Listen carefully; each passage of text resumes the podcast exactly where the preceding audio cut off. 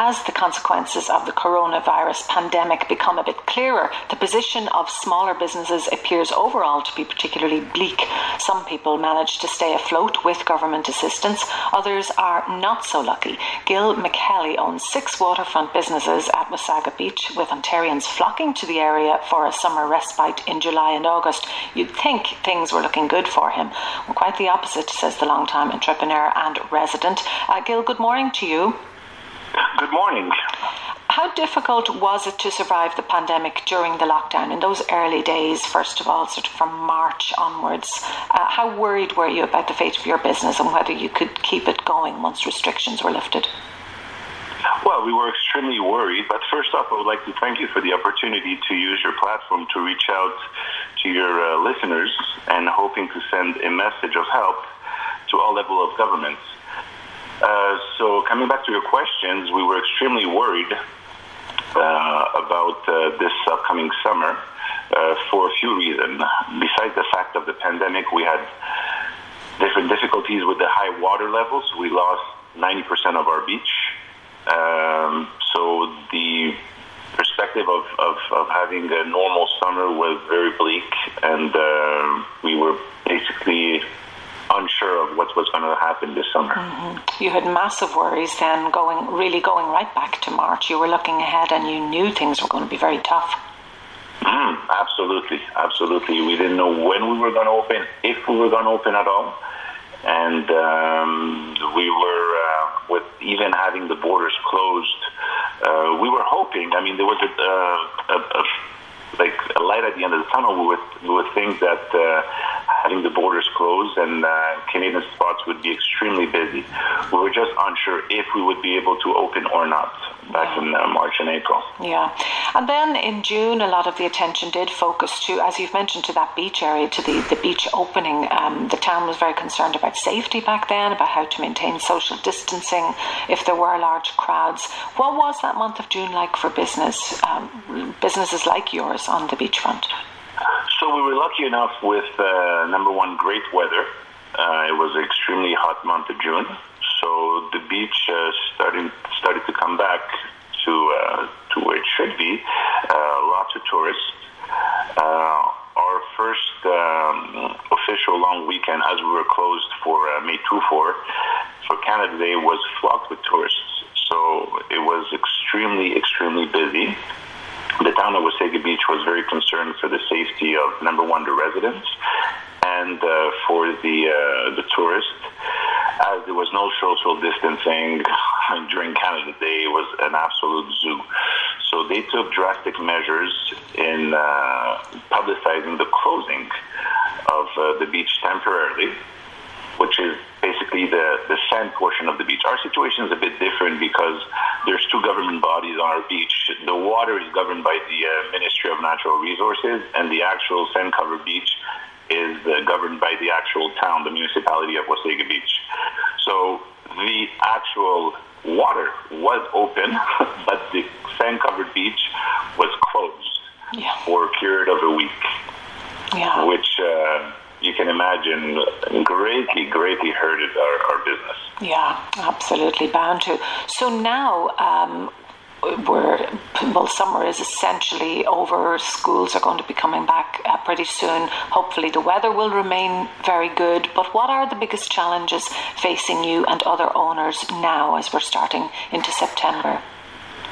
Well, the biggest challenge throughout the whole summer, I would say, not only now, would be that there was a lack of revenue. We were closed for May, for partially the month of June. They put in place restrictions, which we totally agree with. They closed the municipal parking lot. Basically, they didn't close it. They closed 50% of the capacity of the municipal parking lot. They close the beach in sections so they can actually monitor the amount of people that would be allowed to be on the beach, so we could keep safe social distancing. So basically what they did, they erected a fence right in front of our businesses with 1 entry point and 1 exit point that are about 400 or 500 meters apart. So literally for somebody to come to our business from the beach, it would literally be an obstacle course to come to our business. So our other challenge is that the revenues weren't there. Our sales are down compared to the previous years. Like I said, I've been here for 20 years. I've seen the highs and lows of Wasaga Beach. Yeah. And I always accepted the fact some years are better than others. But we're in a pandemic, and the current situation is very different than the other years. What do you need, Gil, to survive now? What do you need? Well, there was this government program, which is a CECRA program, basically, that gives a relief to business owners for rental relief, basically. So the tenant would pay 25%, the government will assume 50%, and then the landlord, which is the municipality in our case, would relinquish 25% of the rent. Unfortunately, we do not qualify for that program because the program will not subsidize the municipal building, which we rent. The buildings that we're in are owned by the municipality. So we went through great lengths and discussion with the town to try and see if they can actually modify the requirement of eligibility so we can actually qualify for that program. But it came in vain, and we still don't qualify for that program. There were some things that happened, Gil, that the Town's Council agreed to waive the 1% annual event fee that's typically applied to beachfront tenants because there won't be any events, of course, this summer. Council also approved a temporary exemption to the sign bylaw, so beachfront businesses like yours could advertise on the fencing surrounding the new pods along Beach Drive. Has any of that helped? Well, they took a few measures to try and help us.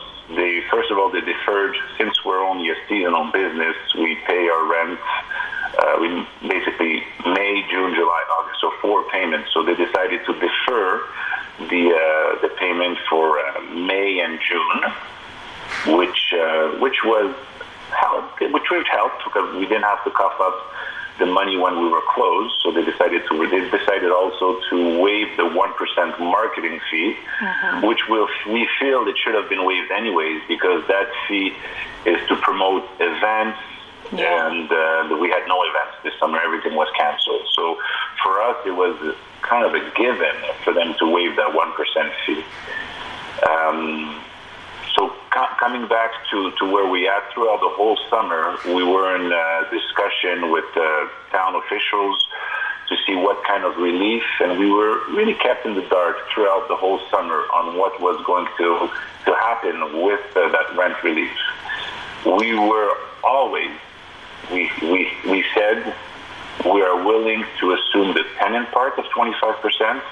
We are willing to pay the 50% government part, since we do not qualify. But the least the landlord could have done, could do and should do, it would be the right thing to do, would be the fair thing to do, is to relinquish the 25% that they would have relinquished if we would have qualified for that program. Let me just ask you then, very briefly, Gil, before you go, depending on how things go in the foreseeable future, what plan do you have, just briefly? Well, the plan is that we're trying to stay afloat. We're in debt, and I would like to mention also adding assault to injury. The last council meeting that we had, and we thought that we would have some type of relief, they decided on August 14th to give us zero rent relief, and also they gave us 7 days to be current with all our rent. It means 100% of our rent. So we were paid up about between 50 to 75% on August 14 when that council meeting happened, which was my birthday, actually, that day. A memorable one. And, yes, a very memorable one. And we had to cough up within a week the rest of the money. If we didn't, our leases would be canceled. We would face eviction. They would change our locks. And adding to the fact that there was a moratorium on evictions from the provincial government and the federal government. So that Monday the 24th, I showed up for work, and my locks were changed. I was in shock that my locks were changed, that a municipality would change their tenant's lock.